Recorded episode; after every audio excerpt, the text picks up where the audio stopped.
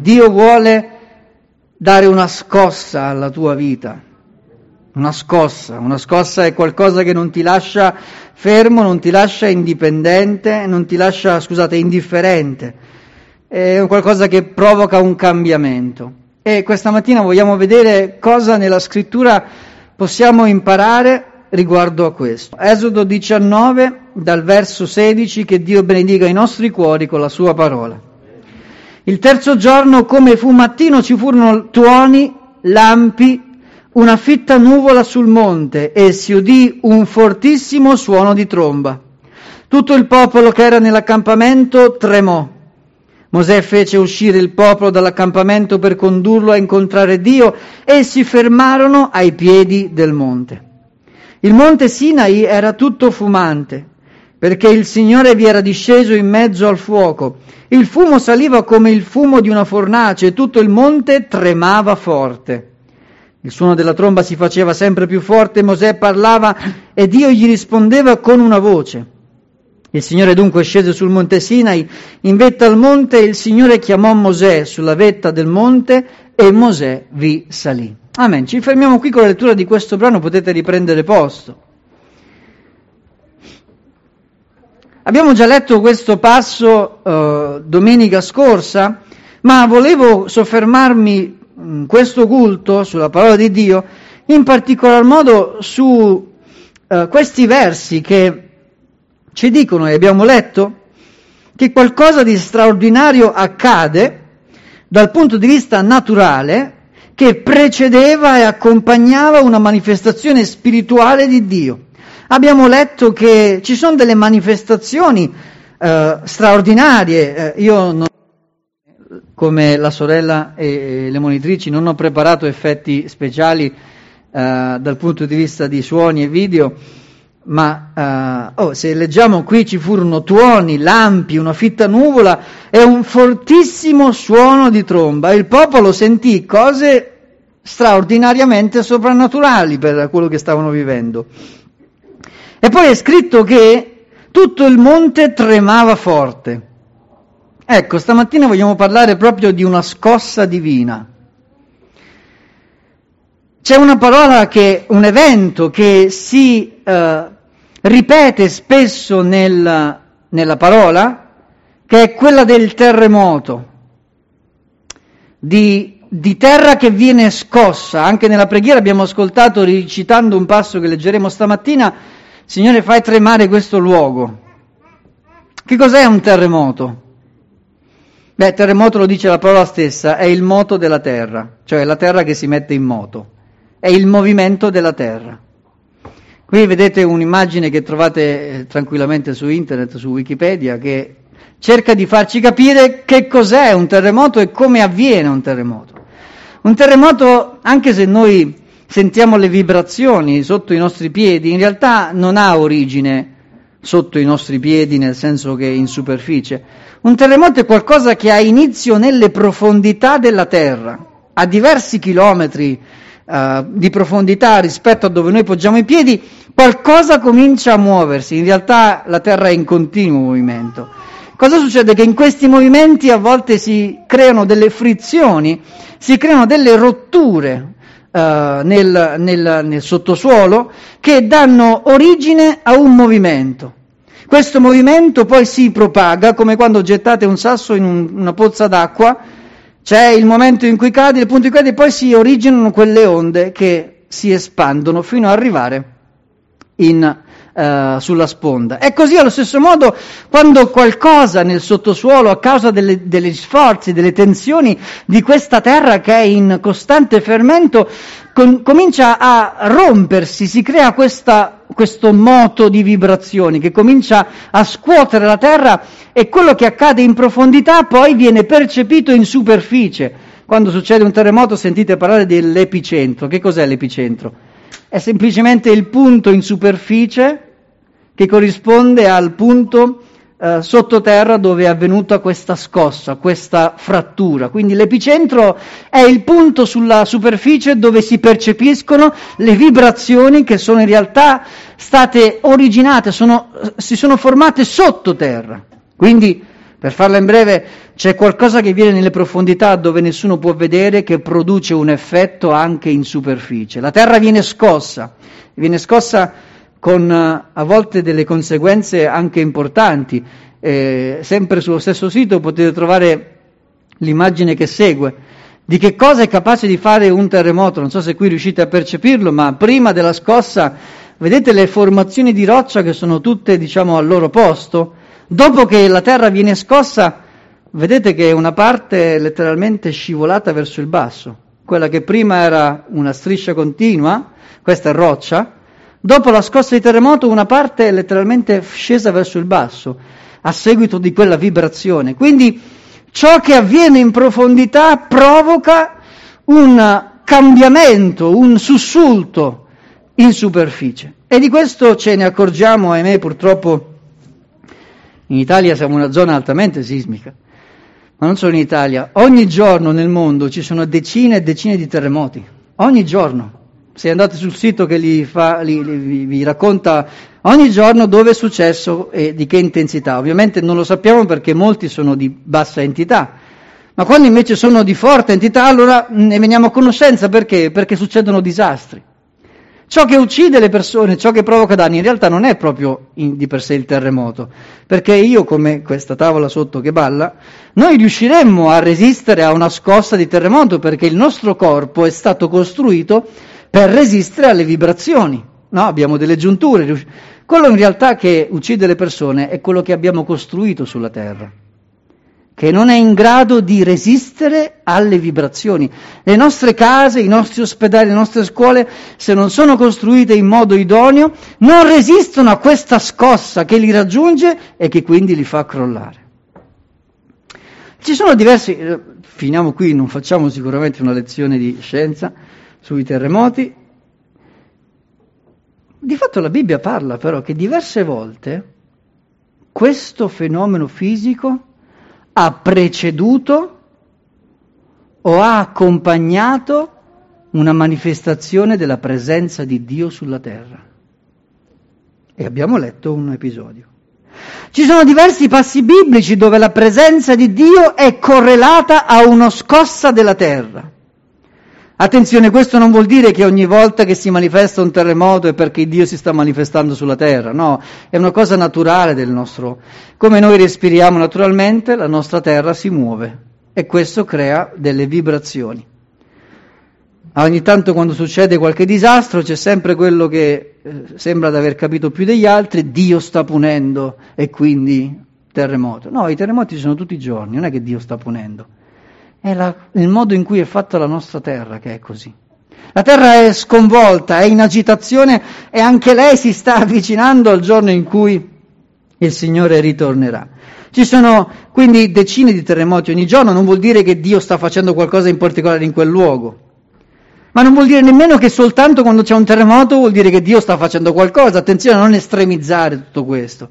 Ma la cosa interessante però è notare che nella Bibbia le manifestazioni, alcune manifestazioni della presenza di Dio sono accompagnate o precedute proprio da uno scossone che Dio genera sulla terra. Beh, io prego che per quanti stiamo ascoltando questo messaggio, che Dio possa scuotere la tua vita, non con un terremoto fisico, ma con la sua presenza. Gesù sicuramente è una persona straordinaria che molti raffigurano sempre come quel dolce ospite che sta alla porta e bussa. Se qualcuno della sua voce, dice Apocalisse, eh, apre la porta e dice Gesù io entrerò. Beh sì, questo è vero, in particolar modo però quel passo parla della Chiesa. Gesù vuole salvarti, Gesù vuole sconvolgere la tua vita. Lui non vuole accarezzarti per dirti che va tutto bene, che così come sei va bene, continua pure a fare quello che hai sempre fatto, tanto lui in qualche modo poi sistemerà le cose. Il Signore vuole scuotere la nostra vita e vuole scuoterla con la sua presenza. E io spero che questa mattina, leggendo i passi che leggeremo e meditando la parola di Dio, io e te possiamo comprendere quanto è importante l'intervento e l'opera del Signore nella nostra vita. La terra trema in Esodo 19, ma perché trema? Trema per la santità di Dio. Dio si sta per rivelare a questo popolo ed è un popolo che non ha la santità nel suo cuore.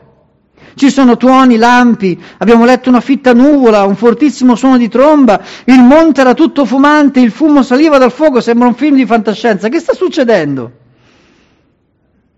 Tutto il monte tremava forte e a questi eventi il popolo tremava nell'accampamento. Che sta succedendo? Dio sta sconvolgendo la nostra naturale, ordinaria e quotidiana esistenza manifestandosi con la sua presenza. E il Signore non voleva soltanto cibare il popolo con la manna, non voleva soltanto dargli da bere quando aveva sete. Il Signore aveva chiamato fuori quel popolo dall'Egitto per manifestarsi a Lui. Un cammino nel deserto dove Dio non si rivela sarebbe stato tutto tempo perso e sprecato.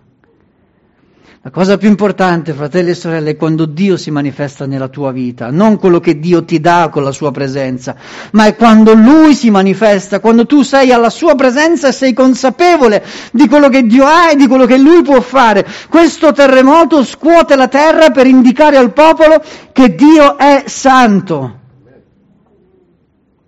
la santità di Dio, la sua perfezione, quando si manifesta nella nostra vita provoca una scossa che abbatte ciò che non è preparato. Dio scuote la tua vita con la sua santità perché desidera abbattere il peccato che c'è nella tua vita, che non può resistere allo scossone della santità di Dio. Quelle abitudini peccaminose, il tuo e il mio a volte stare lontani da Dio, viene scosso dal fatto che Dio è santo e che Lui si rivela nella nostra vita. Il terremoto della santità di Dio scuote la vita di uomini e donne che vivono nel peccato e manifesta la separazione che c'è tra un Dio giusto e santo dalle persone invece che vivono nel peccato. Perché lo fa Dio? Perché vuole farci del male? No, perché Lui desidera attirarci a sé.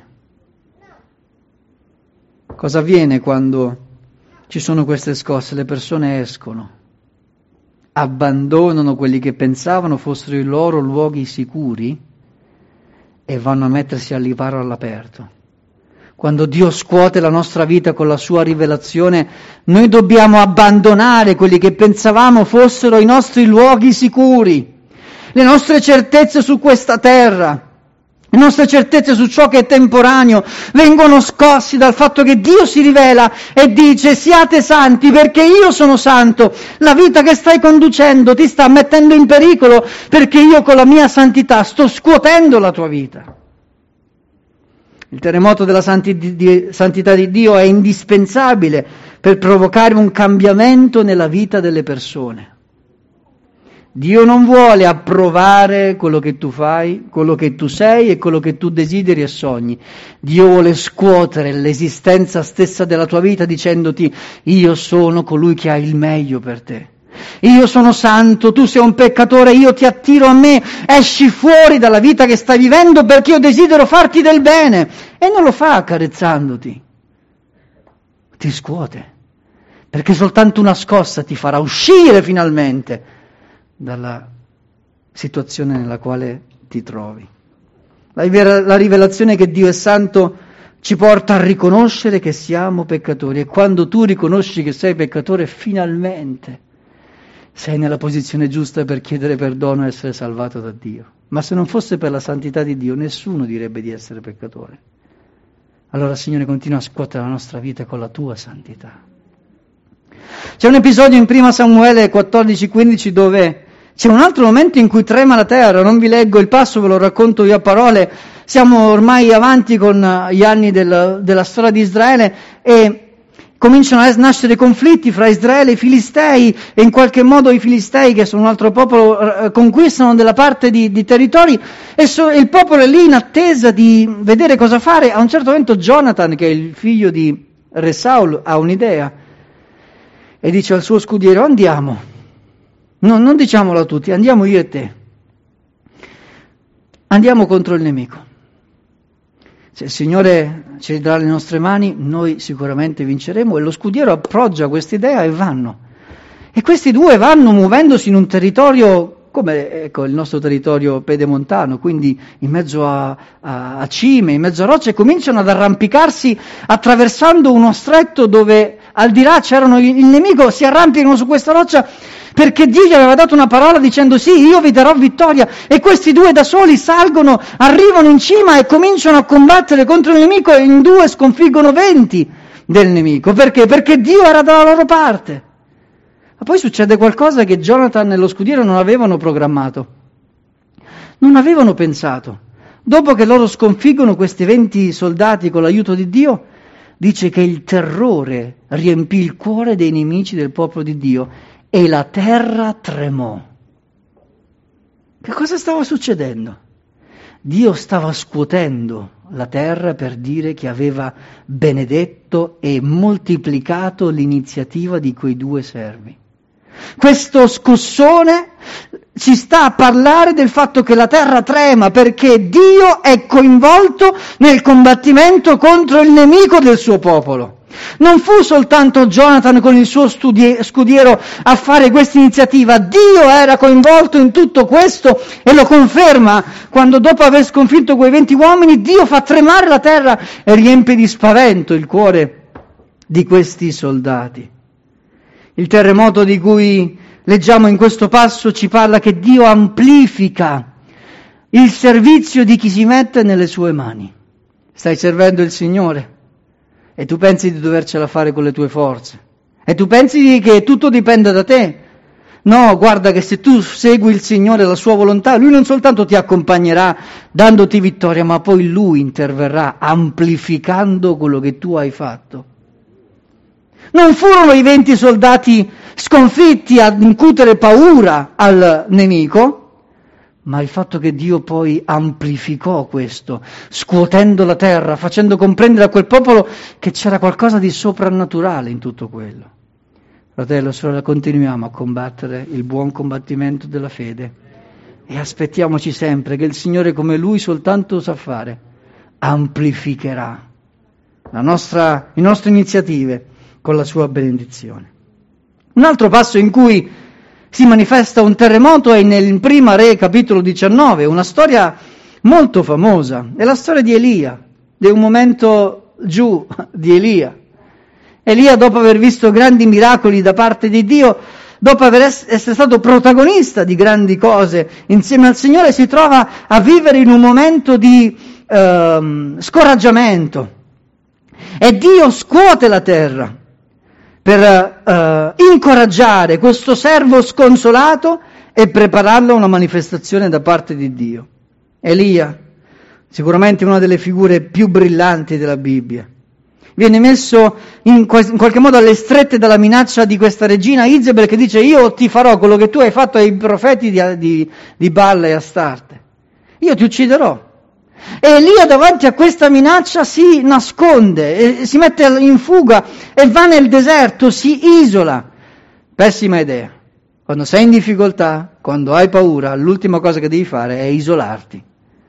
Perché quando ti isoli, forse non sei più a contatto stretto con i tuoi nemici fisici, ma sei vulnerabile al nemico spirituale che c'è nella tua mente, che ti attacca con pensieri di distruzione che ti dice vedi ormai è finita. Ed è proprio quello che fa Elia, è lì, è sotto quella ginestra nel deserto, dice addio, basta, prendi la mia vita, non ne posso più, Signore, basta, prendi la mia vita.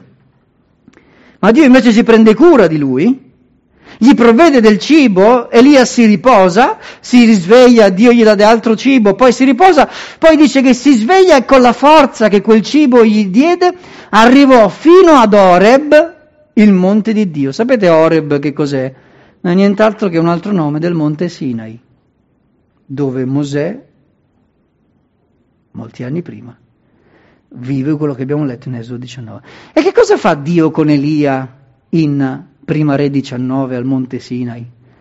Esattamente quello che aveva fatto con Mosè e il popolo in Esodo capitolo 19. Dio manifesta la sua presenza.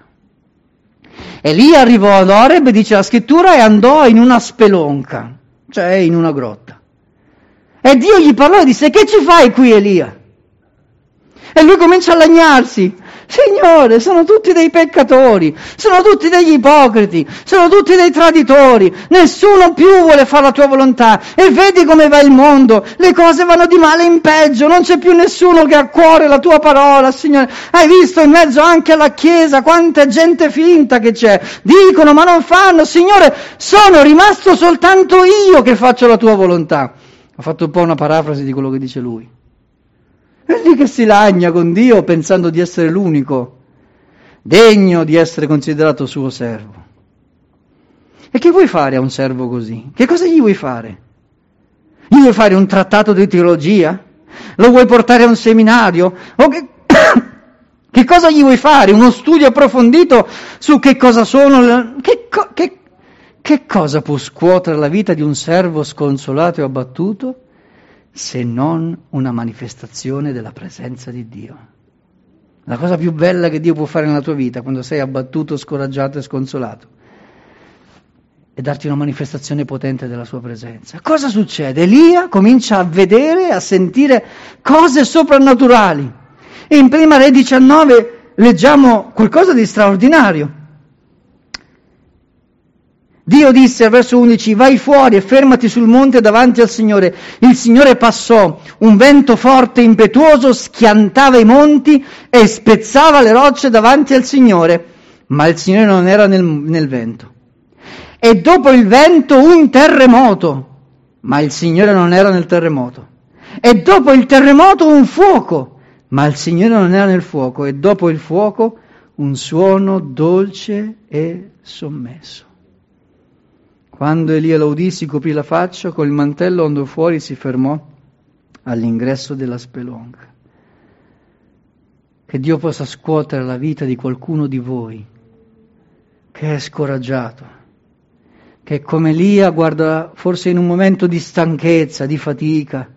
E questo capita a chi serve il Signore dai, ti prodighi e il Signore, gloria a Dio, moltiplica, raggiunge la vita di altri, poi arriva una piccola minaccia nei tuoi confronti, una piccola difficoltà personale e sei lì abbattuto e pensi che ormai è finita, che non c'è più niente da fare. Io prego che Dio possa scuotere la tua vita facendoti comprendere che Lui è ancora Dio ha ancora il controllo delle circostanze, lui è ancora nel cielo seduto sul trono e la tua vita è nelle sue mani, ma non solo la tua vita, ci sono anche tanti altri che sono nelle sue mani, perché Dio disse a Elia, Elia, ma che stai dicendo?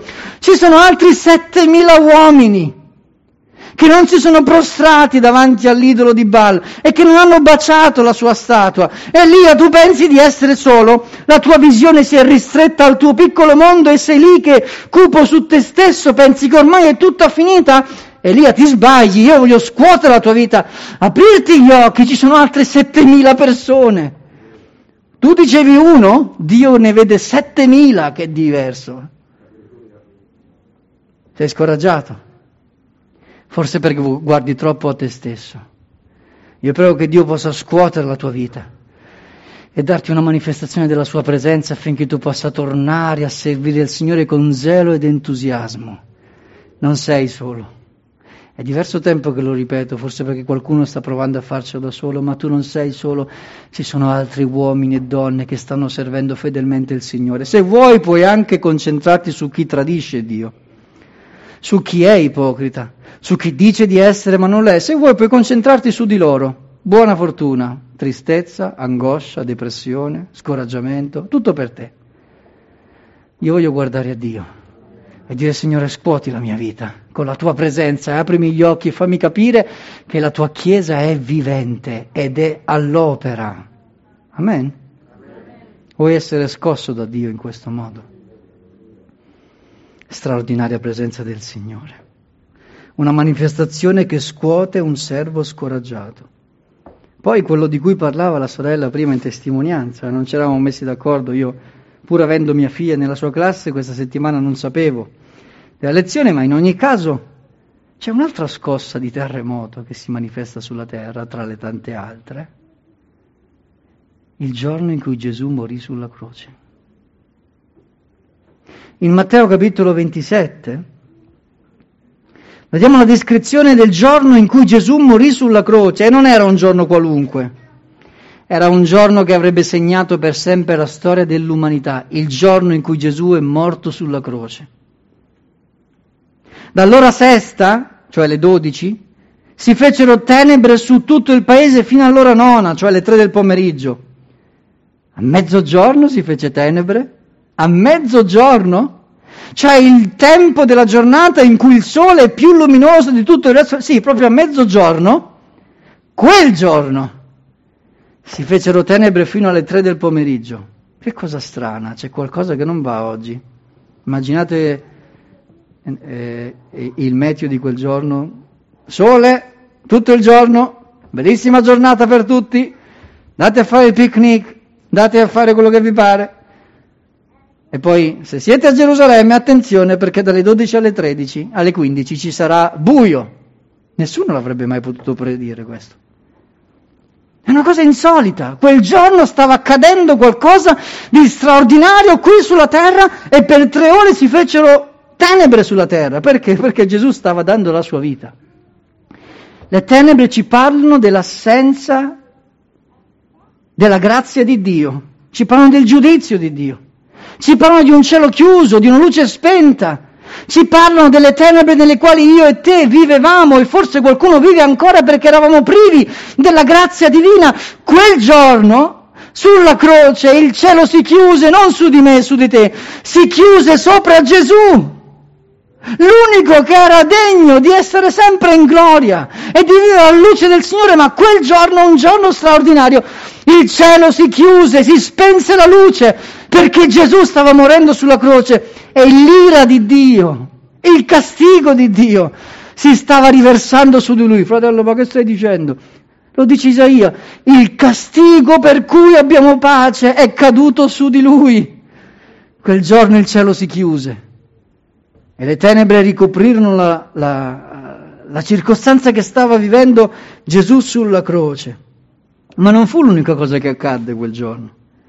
La cortina del Tempio si squarciò in due da cima a fondo e per quanti di voi conoscono la Bibbia sanno che questo voleva dire che poteva entrare chiunque alla presenza di Dio. La terra tremò, le rocce si schiantarono. Eh, che sta succedendo? Sta morendo Gesù sulla croce. Oggi diamo per scontato così, frate la sappiamo la storia, Gesù muore sulla croce, io chiedo perdono. È un evento straordinario. La terra quel giorno fu sconvolta non da un evento in profondità, ma da quello che stava succedendo nel regno spirituale. Gesù stava caricandosi dei miei e dei tuoi peccati. E poi non solo questo, le tombe si aprirono. È scritto nella Bibbia, se non mi credete, in Matteo 27, ah, vado avanti a leggere.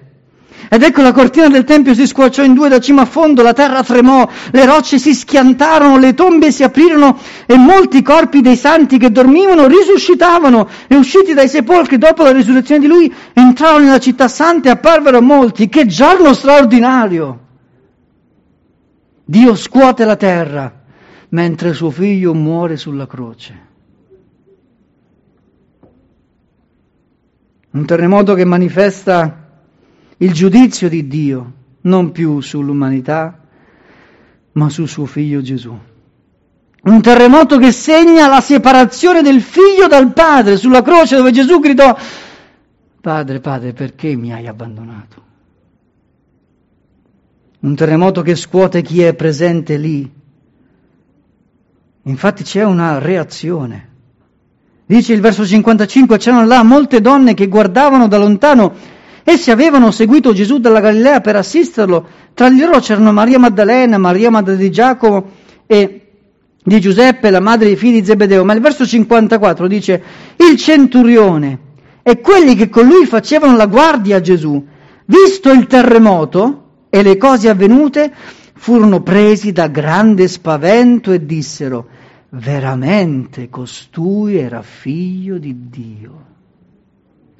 Quello che tutti i religiosi, i farisei, i giudei non erano riusciti a dire durante la vita di Gesù, anzi lo accusavano di blasfemia, dei soldati romani, dei pagani, degli immorali davanti alla manifestazione di Gesù che muore sulla croce. E questo sconvolgimento della terra arrivano a dichiarare veramente costui era figlio di Dio, veramente era ciò che diceva di essere, c'è qualcosa di straordinario in quell'uomo che è morto sulla croce, non è soltanto uno dei tanti malfattori che abbiamo ucciso inchiodandolo sulla croce, c'è qualcosa di diverso in quest'uomo e io oggi riconosco, dice il centurione, che questo qui è il figlio di Dio.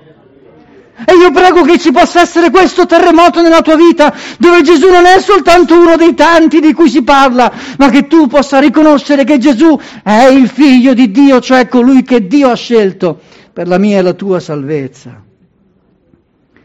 Un terremoto che scuote le tue convinzioni. Quei soldati romani erano abituati a dire che Cesare era il Signore. Quando si incontravano per strada dovevano dire che Cesare era il Signore. E quando facevano l'appello loro dovevano dichiarare che Cesare era il Signore. Non il Signore in senso di imperatore, era il loro Dio. Ma quel giorno sotto quella croce un centurione, quindi un capo dell'esercito romano, dichiarò che Gesù Cristo è il figlio di Dio. Le sue convinzioni vengono scosse e comincia a credere. Io prego che stamattina le tue convinzioni possano essere scosse. E tu cominci a ricordarti, a riconoscere che Gesù è straordinario. Non è uno dei tanti, non è un altro soggetto di cui puoi seguire su Instagram, non è uno di cui leggerai un articolo sul Corriere della Sera o su qualche altro giornale che leggi solitamente, non ne sentirai parlare ai telegiornali perché i mass media parlano di ciò che è ordinario, di ciò che è terreno, ma quando tu ti accosti alla scrittura tu sentirai parlare di colui che è straordinario. Ed è tempo che tu lo riconosca, è tempo che tu ci creda in lui. E quindi la terra trema quando Gesù muore,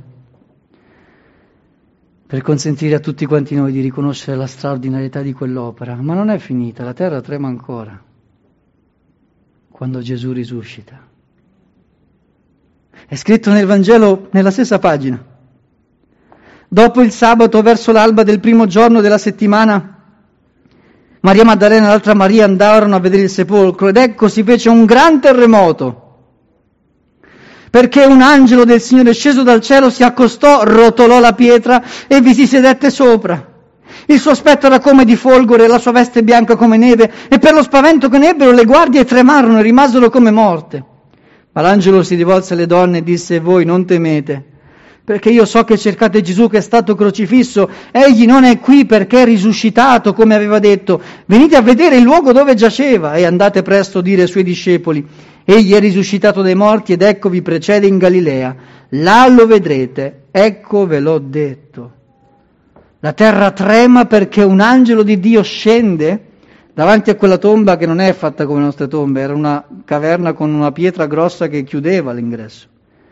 L'angelo scende e quando l'angelo tocca quella pietra si scatena un terremoto e la pietra viene rotolata. Perché l'angelo rimuove quella pietra? Perché Gesù doveva uscire? Il terremoto, la pietra rotolata non servivano a Gesù per uscire, lui era già risuscitato, servivano a noi per entrare e per vedere, testimoniare che Gesù è risorto. Il terremoto che viene provocato il giorno della resurrezione non serve al Cristo per uscire, ma serve all'umanità, a me e a te per entrare e dire veramente lui è risorto, non è più qui. C'è bisogno che nella tua vita ci sia un terremoto per ricordarti, sapere, comprendere che Gesù vive. Non stiamo qui a raccontare la storia di un bravo uomo di duemila anni fa, non stiamo a fare lezioni di storia, di cose passate, noi stiamo raccontando e celebrando l'opera e le parole di colui che vive, di colui che quando questo culto finirà continuerà a vivere, di colui che quando inizierà il lunedì la tua giornata e la tua settimana tu potrai contare sul fatto che Gesù è con te perché lui vive, sul fatto che quando tu preghi lui ti ascolta perché lui vive, sul quando che ti senti solo, abbandonato, dimenticato da tutti, potrai ricordarti che sulla croce Dio ti ha amato ed oggi egli continua ad amarti. Perché? Perché egli vive, che la tua vita sia scossa dalla realtà che Gesù è vivente. La terra trema per consolare queste donne scoraggiate per la perdita di Gesù, dicendo loro che Gesù era risorto, la terra trema, la pietra viene rotolata, per consolare dei discepoli impauriti che pensavano di aver perso il loro maestro. Io prego che Dio possa far tremare la tua vita, con la consapevolezza che Lui è vivente. Non devi farcela da sola, Lui è con te.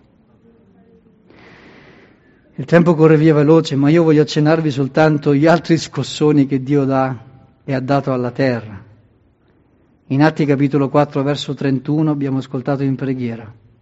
Una chiesa ostacolata, perseguitata, oltraggiata, fa una delle cose che dovremmo fare sempre più spesso, cioè si rinchiude in se stessa per pregare. E quando la chiesa si mette in preghiera, Dio comincia a manifestare la sua presenza. Sì, fratello, ma perché? Ma tu stai pregando? Ma che dobbiamo fare, fratello? Preghiamo. E a che serve? Dio scuote le cose quando io e te preghiamo.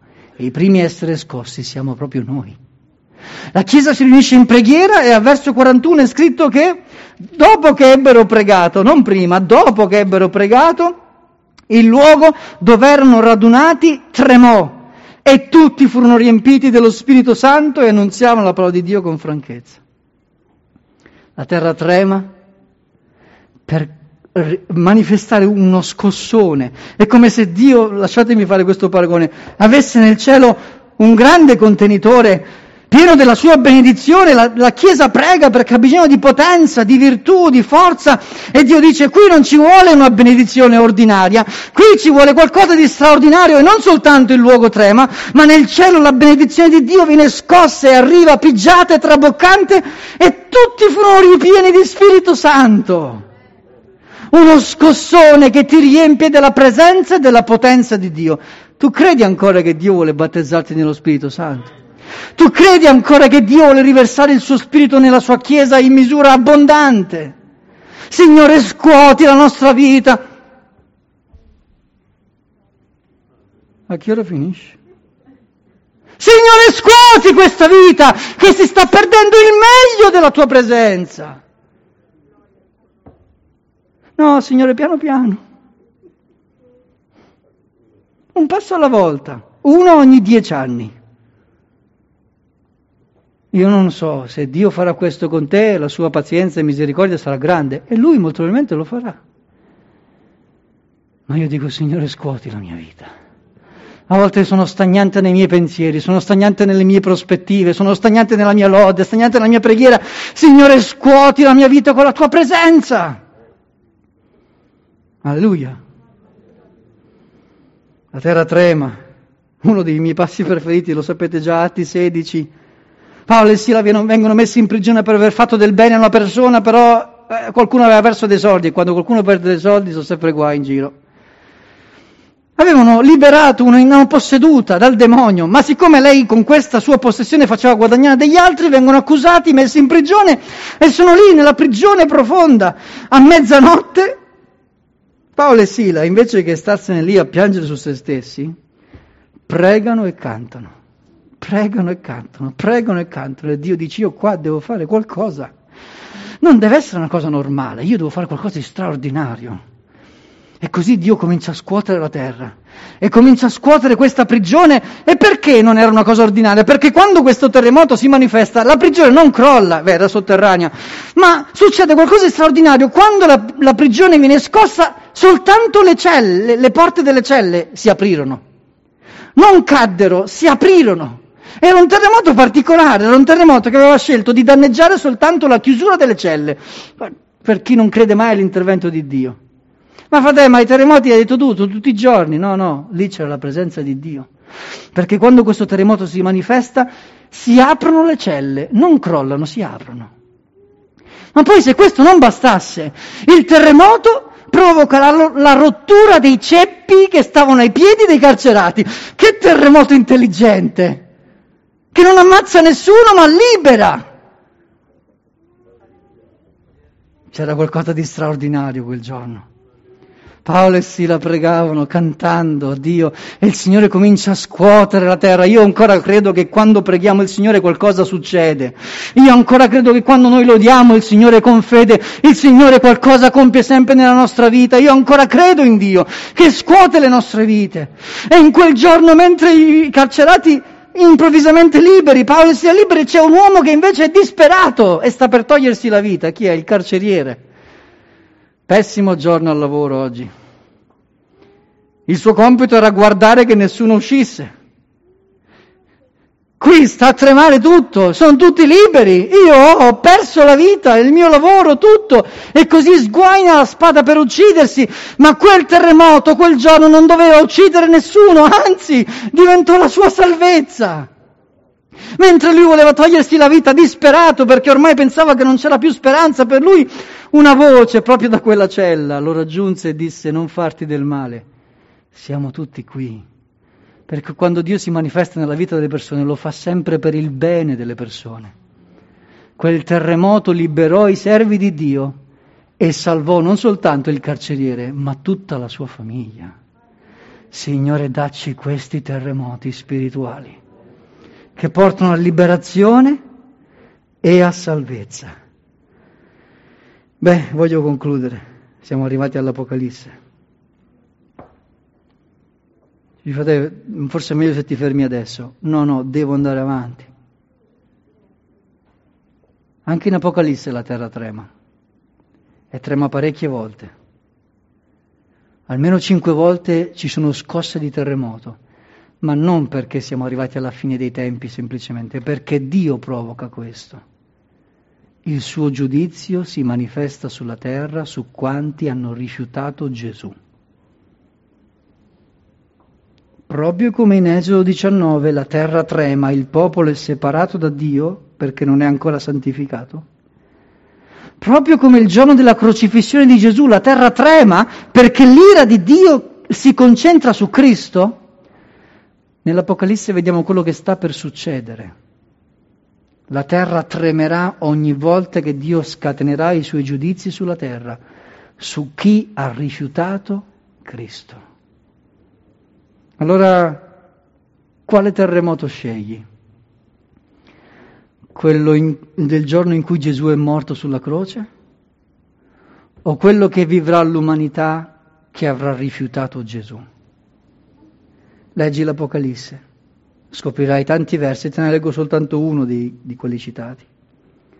Poi il settimo angelo versò la sua coppa nell'aria e dal tempio uscì una grande voce proveniente dal trono che diceva è fatto. E ci furono lampi, voci, tuoni e un terremoto così forte che da quando gli uomini sono sulla terra non se n'è avuto uno altrettanto disastroso. È scritto nella Bibbia, Apocalisse capitolo 16. Che sta succedendo? Dio sta riversando la sua ira sulla terra su quanti hanno rifiutato di riconoscere Gesù come proprio Signore e Salvatore. E allora questa mattina voglio concludere leggendoti questi ultimi versi. In Ebrei capitolo 12, il passo che abbiamo citato anche settimana scorsa. Dice badate di non rifiutarvi ad ascoltare colui che parla, perché se non scamparono quelli quando rifiutarono ad ascoltare colui che promulgava oracoli sulla terra, molto meno scamperemo noi se voltiamo le spalle a colui che parla dal cielo, la cui voce scosse allora, Esodo 19, la terra e che adesso ha fatto questa promessa, ancora una volta farò tremare non solo la terra ma anche il cielo. Ora questo ancora una volta sta a indicare la rimozione delle cose scosse come di cose fatte perché sussistano quelle che non sono scosse. Perciò, ricevendo un regno che non può essere scosso, siamo riconoscenti e offriamo a Dio un culto gradito con riverenza e timore, perché il nostro Dio è anche un fuoco consumando.